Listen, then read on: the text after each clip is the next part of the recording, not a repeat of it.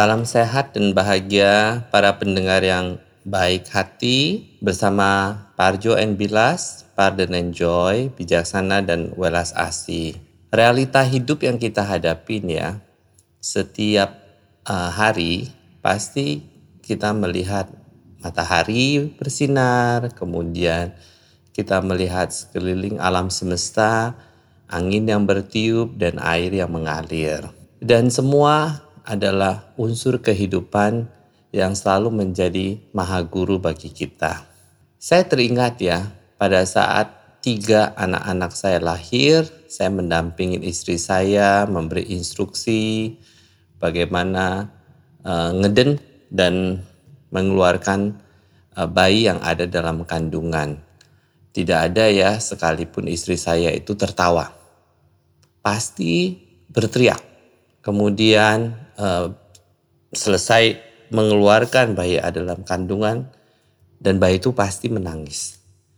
Jadi kesadaran saya saat itu melihat bahwa sebuah kelahiran juga diikuti dengan lahirlah penderitaan.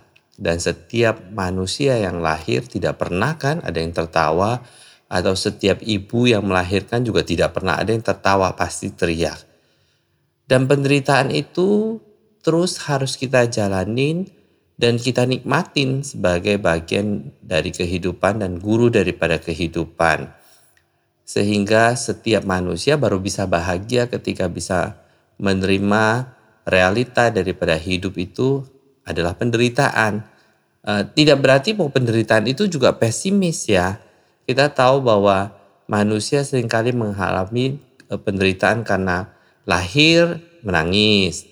Kemudian menanjak dewasa itu kan melewati dari proses seorang bayi merangkak, belajar jalan, lari, jatuh bangun dan itu semua merasakan apa yang disebut dengan penderitaan. Demikian juga pada sakit. Pada saat kita sakit, raga, rasa, hati, jiwa, pikiran, semua bisa terganggu.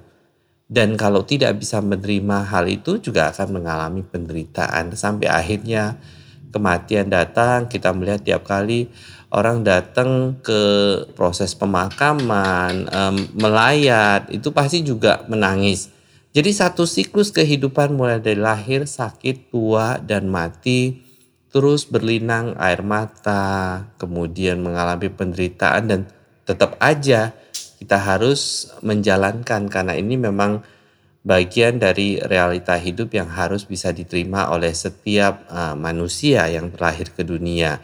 Dengan kita menerima realita hidup bahwa penderitaan itu adalah bagian daripada hidup, tentunya kita tidak uh, menderita karena kita sudah menyadari bahwa penderitaan itu sendiri adalah guru kehidupan, adalah taste of life, adalah variasi dari kehidupan, pengalaman hidup yang mengajarkan kita untuk bisa menjadi kuat, dewasa, dan sanggup menghadapi segala rintangan yang akan kita temukan di setiap perjalanan hidup kita.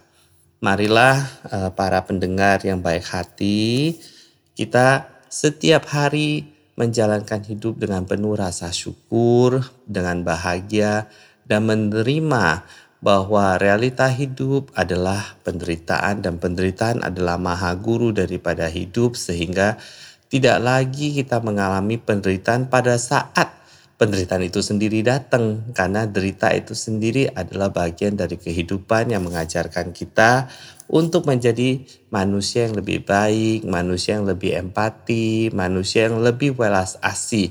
Karena tanpa ada penderitaan, kita tidak tahu apa yang disebut dengan uh, derita, bagaimana membebaskan penderitaan, bagaimana kita bisa bahagia dari setiap penderitaan yang kita harus lewatin.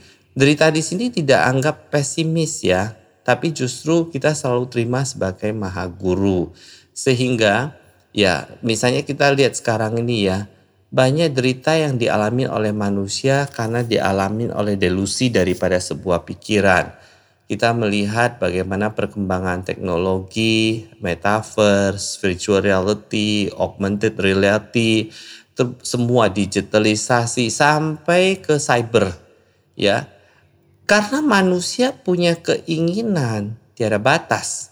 Dan dunia fana ini terus mengkreat kehidupan bisnis dengan berbagai macam yang tadinya nyata menjadi setengah nyata, menjadi sampai akhirnya delusi daripada pikiran. Ya kita lihat bagaimana proses daripada digitalisasi setiap anak-anak muda udah ingin memperoleh kekayaan dengan secepat-cepatnya. Padahal kekayaan sendiri tidak ada yang abadi. Orang tidak ada yang kaya selamanya juga tidak miskin selamanya. Orang tidak bahagia selamanya juga tidak akan menderita selamanya. Karena memang realita daripada hidup itu seperti heartbeat ya, seperti jantung yang berdetak. Kalau kita uh, melakukan EKG, treadmill, itu ada grafik yang menandakan kita sehat yaitu grafiknya up and down, up and down, naik, turun, atas, bawah. Jadi nggak ada kan yang namanya uh, flat flat itu justru menunjukkan kematian. Jadi swing dari up and down itu sendiri merupakan bagian daripada kehidupan yang harus dihadapi oleh setiap manusia. Jadi pada saat terlalu di atas juga tidak harus e, berlebihan bahagianya. Pada saat di bawah juga tidak berlebihan sedihnya. Jadi sama seperti melakukan investasi e, mau di forex, mau di saham, itu semua ada up and down-nya. Nah, pada saat kita ada di up, kita juga ada di down kita melakukan terus investment ya ini juga sama. Hidup kita investment terus lama-lama kan average nih. Pada saat average itu kita sudah tidak kaget ya up ya average aja down ya average aja. Jadi buat kita itu harus bisa riding the wave of life ya. Manusia harus bisa menjadi uh, penunggang lah ya yang mengendalikan kehidupan meskipun kalau kita lihat ya, kalau bilang kehidupan ini milik kita, raga ini milik kita, kita juga tidak bisa membawanya pada saat kematian datang menjemput kita. Bahkan raga rasa hati jiwa pikiran kita sendiri sangat sulit ya kita kendalikan. Contoh paling sederhana dah. Pada saat ada nyamuk menggigit ya. Kemudian ini kan raga punya kita. Kenapa nyamuk itu menggigit kemudian timbul rasa gatal, gatal itu sendiri tidak mampu kita kendalikan gitu. Kan itu milik kita.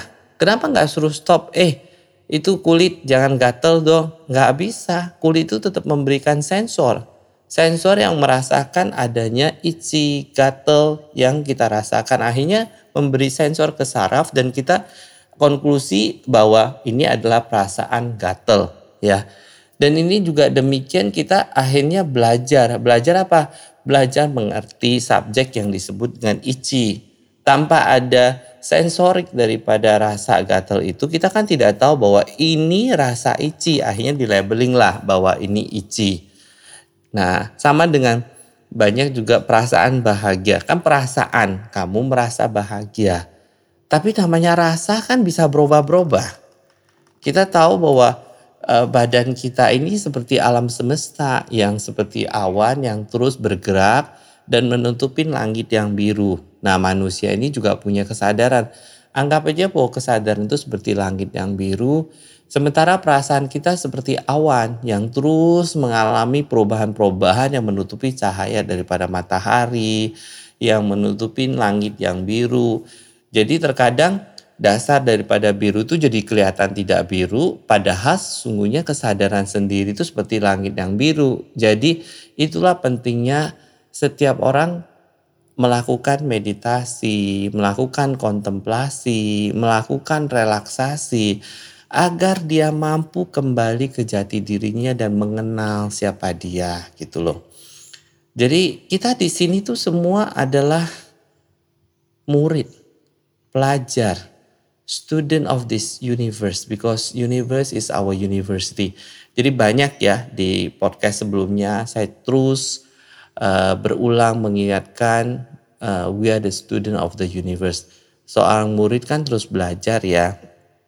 Tidak tinggi hati dan terus kita belajar dari maha guru kita adalah alam semesta.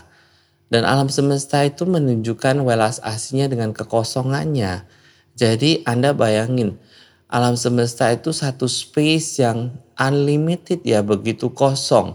Kosong sendiri baru bisa diisi. Jadi setiap hari kita juga harus mampu mengosongkan kita punya ego, kita punya kesombongan, dan kita terus memupuk yang membesarkan adalah kesabaran kita, welas asih kita, bijaksana kita gitu. Dengan demikian apa pun yang terjadi dalam hidup itu tidak akan mengganggu kita punya ketenangan batin dan kesadaran yang tinggi. Karena itulah sejatinya manusia yang disebut dengan jati dirinya. Manusia sendiri itu memang uh, kita kalau pecah is a man with usia ya. Jadi kita ada batasannya. Batasan kita adalah usia. Nah, usia manusia siapa yang tahu? Itu semua misteri. Terkadang kita lihat contoh paling sederhana dah. Mulai dari uh, kita lihat, saya tiap kali kalau lihat pohon kelapa misalnya ya, pohon kelapa. Pohon kelapa itu buahnya ada yang baru janur aja sudah jatuh gitu ya. Masih cuman hanya janur dia sudah jatuh. Jadi masih tunas aja sudah jatuh. Tapi ada juga ya yang sampai kelapa itu kering ada di atas nggak jatuh-jatuh nggak turun ke bawah nggak rontok dia. Demikian juga uh, usia daripada manusia ada yang panjang, ada pendek, ada yang muda, ada yang tua rezeki juga sama, karir seseorang juga sama. Makanya dalam kehidupan kita lihat ya, ada juga di dunia pekerja yang sampai hari tua udah waktunya usia pensiun tidak pensiun-pensiun. Ada yang masih muda boro-boro mau cari kerjaan aja susah dapatnya. Apa sebenarnya ini? Nah di sinilah kita berbicara mengenai manusia itu harus terus berbuat kebaikan supaya tabungan kebaikannya terus bertambah dan bisa membantu menjadi pembuka jalan dan perisai daripada kehidupan. Jadi ilmunya tidak banyak lah ya.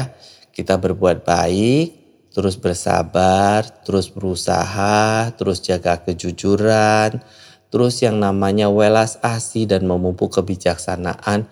Dengan demikian rezeki itu juga dan berkah utama serta jodoh yang baik akan datang dengan sendirinya.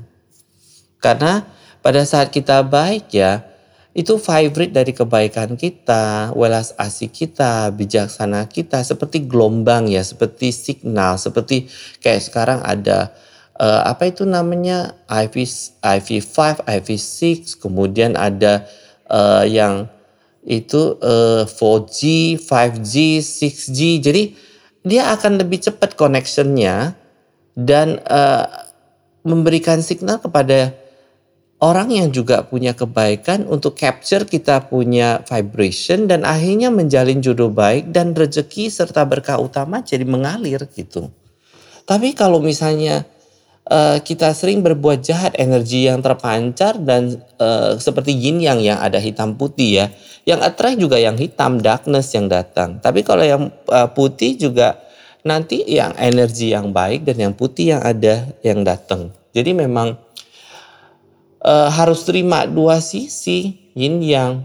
Jadi pada saat baik pun uh, tidak alergi dengan yang kurang baik gitu. Karena sesungguhnya baik sendiri diuji ya. Baik itu juga diuji. Seberapa baik kita nggak mungkin kita bebas daripada ujian ya. Karena kita lihat aja uh, air pada saat kita beli ya, kita juga cari air yang bening, bersih, tidak berbau dan itu kan mengalami sterilisasi dan suling berapa kali sampai dia bersih. Dan mineralnya tapi kan tidak berkurang. Biarpun dia bersih, mineralnya tetap ada. Itu kan membuat air uh, putih itu jadi mahal gitu. Demikian juga berlian. Pada saat kita orang mengeker berlian itu sampai seratnya hilang gitu, sampai dia bersih. Berapa possibility bisa mendapatkan batu seperti itu? Jadi kalau kita perhatikan nature daripada putih itu sangat berharga dan mahal ya. Semakin dia putih, semakin dia jernih, semakin dia murni, itu semakin mahal. Demikian juga diri pada manusia.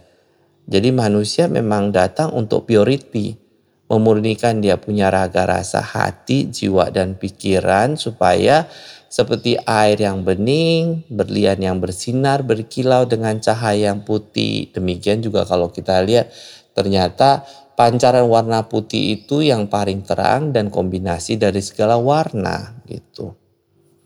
Dan kita lihat juga ya, sering kali pakaian yang warna putih aja juga mahal tanpa warna. Dan mencuci kalau yang putih sedikit noda aja langsung kelihatan.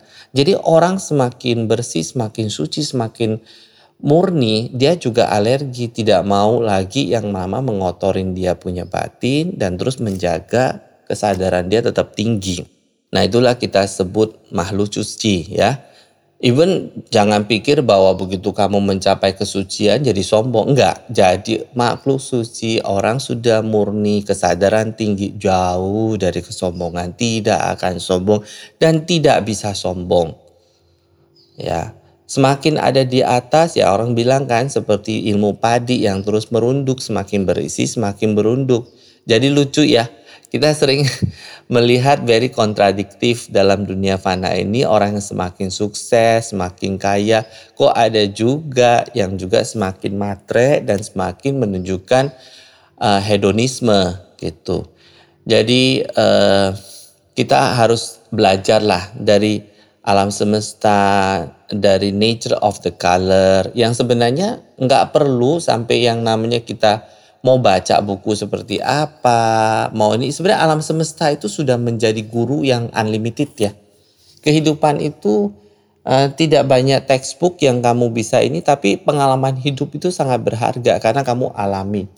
Alami detik demi detik, masa demi masa sampai akhirnya mematangkan kualitas daripada seseorang dan kita punya pikiran sendiri akan menyatu dengan alam semesta seperti energi yang mengalir ya karena kalau kita masih terus terkendala dengan namanya delusi daripada pikiran, perasaan, raga kita yang terus mengikat kita, penderitaan juga akan terus berkepanjangan dan muncul susah diurai.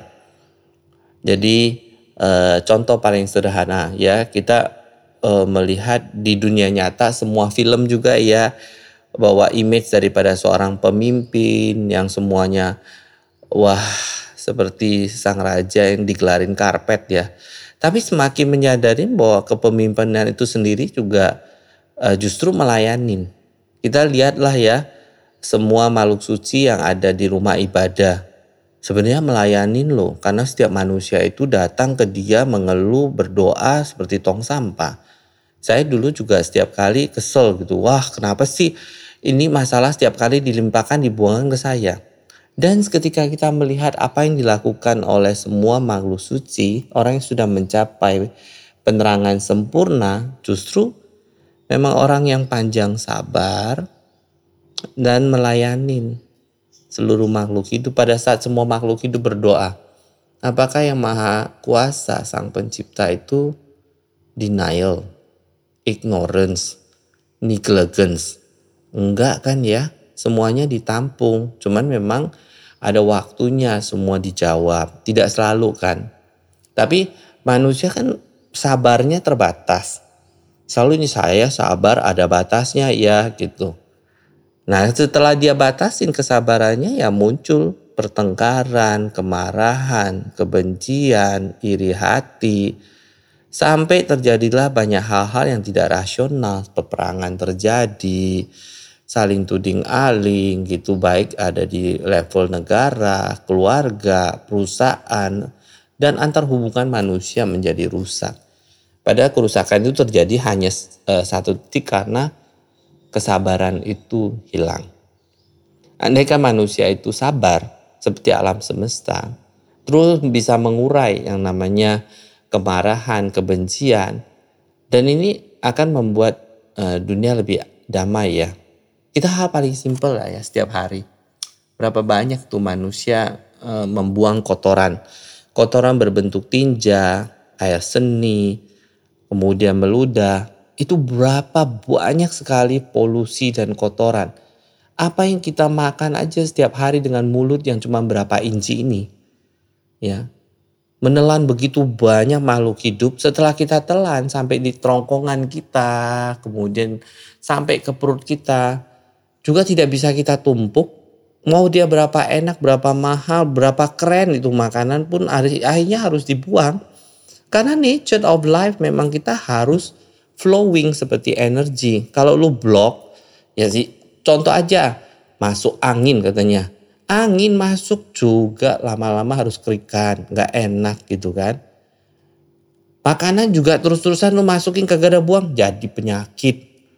Demikian juga setiap kali rezeki yang kita miliki memang dia harus konversi menjadi sebuah kebaikan.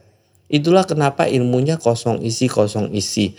Semua kekayaan yang kita terima belakangnya menjadikan orang triliuner, milioner, orang kaya itu nolnya di belakang tuh harus terus diisi dengan kebaikan karena kalau enggak dia cuma berbentuk kekosongan. Dan yang kita tumpuk akhirnya, apa yang kita tumpuk ketika tidak distribusi dengan baik ke dalam usaha, ke dalam perbuatan baik, ekonomi tidak jalan, alam semesta tidak dijaga dengan uh, perseverance yang baik, kan akhirnya terjadi sekarang uh, di mana-mana ada gempa lah, ada banjir lah, ada tanah longsor. Ini akibat daripada perbuatan manusia. Tapi manusia melabelin lagi bahwa ini bencana alam. Sebenarnya alam tidak mau bencana, yang buat bencana itu manusia. Tapi manusia suka blaming. Jadi dibuatlah namanya bencana alam seolah alam itu berbuat jahat. Sebenarnya enggak. Alam semesta bekerja apa adanya sesuai dengan tata apa namanya ya tata kelola daripada alam semesta lah ya alam semesta tata ini alam semua juga harus ditata berlebihan dia buang. Ya udah saatnya orang udek-udek itu uh, perut bumi akhirnya meletus jadi gunung meletus. Terus karena kekosongan di bawah sudah banyak yang kosong goyang-goyang jadi longsor, gempa. It's just same ya seperti kita punya uh, makan berlebihan muntah gitu ya. Terlalu dikocok-kocok tuh perut juga muntah. Ini juga sama alam semesta. Nanti setelah muntah kan jadi lebih enak. Demikian juga ketika erupsi datang. Setelah dia erupsi itu kan menyuburkan tanah-tanah pertanian. Berapa banyak mineral itu keluar gitu ya. Jadi banyak hal yang kita harus lihat itu dengan bijaksana, bukan one side. Tapi semua ada sebab akibatnya. Ada karma daripada manusia secara kumulatif yang hanya bisa diurai oleh manusia itu sendiri dengan perbuatan baik. Jadi terlepas dari apa pun label daripada uh, orang mau sebut agama, mau sebut religion, mau sebut keyakinan, tapi manusia eh, yang paling utama adalah yakin bahwa kebaikan itu adalah baik, sampai baik itu juga tidak terikat dengan kebaikan, karena harus semua dasar dari niat, hati, jiwa, dan pikiran yang baik hingga menjadikan satu perbuatan baik, karma baik yang kelak akan menolong manusia untuk bisa hidup damai dan harmonis. Jadi berulang-ulang bahwa podcast ini memang ditujukan untuk membantu dan membuat kita sama-sama belajar menjadi orang yang baik. Kita menemukan kita punya kesadaran tinggi, kita punya batin menjadi tenang. Karena itu pardon enjoy, stabilas itu memang bertujuan bagaimana kita bisa selalu memaafkan diri kita sendiri, memaafkan seluruh makhluk hidup yang pernah menyakitin kita, terutama diri kita sendiri yang sering menyakitin diri kita sendiri juga. Karena sebenarnya penderitaan juga banyak berasal dari pikiran kita, perasaan kita, raga kita yang tidak mampu kita kendalikan. Makanya pardon enjoy, maafkanlah diri sendiri supaya kita bisa menemukan kebahagiaan sejati yang juga dari diri kita sendiri sampai kita mampu mengurai diri kita sendiri baru kebahagiaan sejati itu akan muncul karena sesungguhnya tidak ada orang lain yang menjadi musuh kita, yang menjadi penderita kita, tapi kita sendirilah baik dari pikiran, raga, rasa, hati, jiwa maupun niat kita yang selalu berubah-ubah itu dan tanpa yang mampu kita kendalikan telah menjadi sumber penderitaan daripada diri kita sendiri. Makanya kita harus selalu belajar memaafkan diri sendiri, pardon and joy.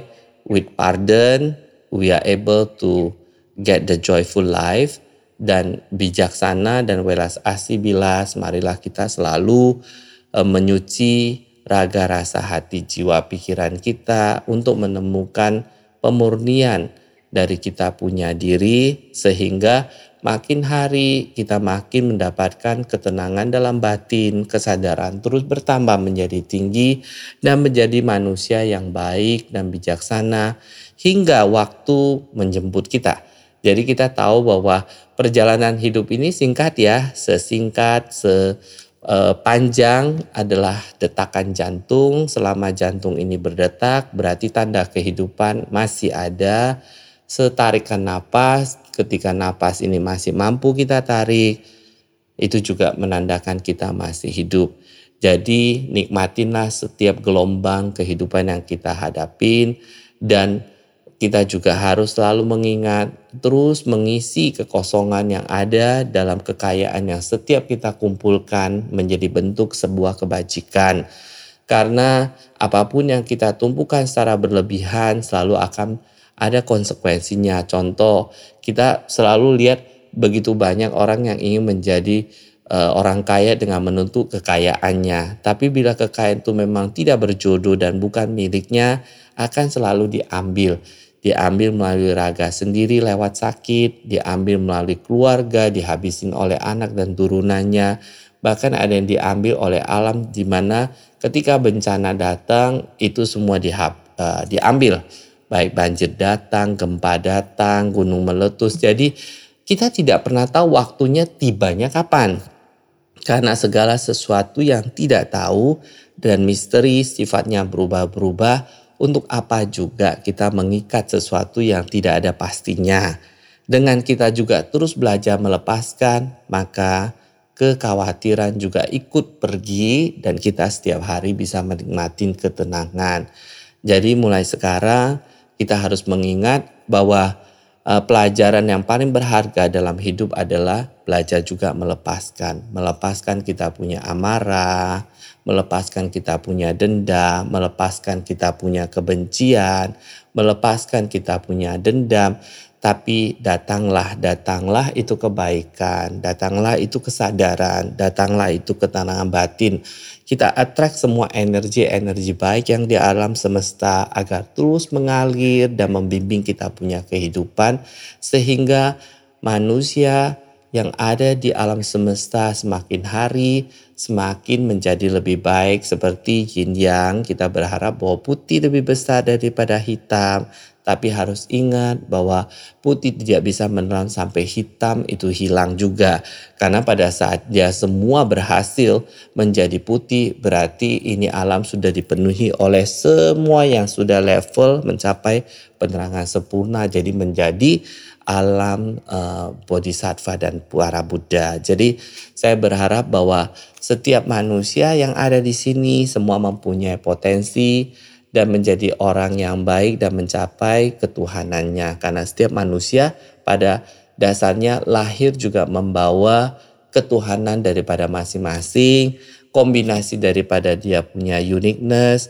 Karena itu manusia juga diberikan nama kan satu persatu dan kita harus tahu bahwa gajah meninggalkan gading, harimau meninggalkan belalangnya, dan manusia meninggalkan nama baik. Nama baik apa yang Anda ingin dikenang dan Anda mulai menyusun dan juga menjalankan hidup berdasarkan label yang sudah uh, terkait dengan Anda. Demikian juga diri saya, Pardon and Joy.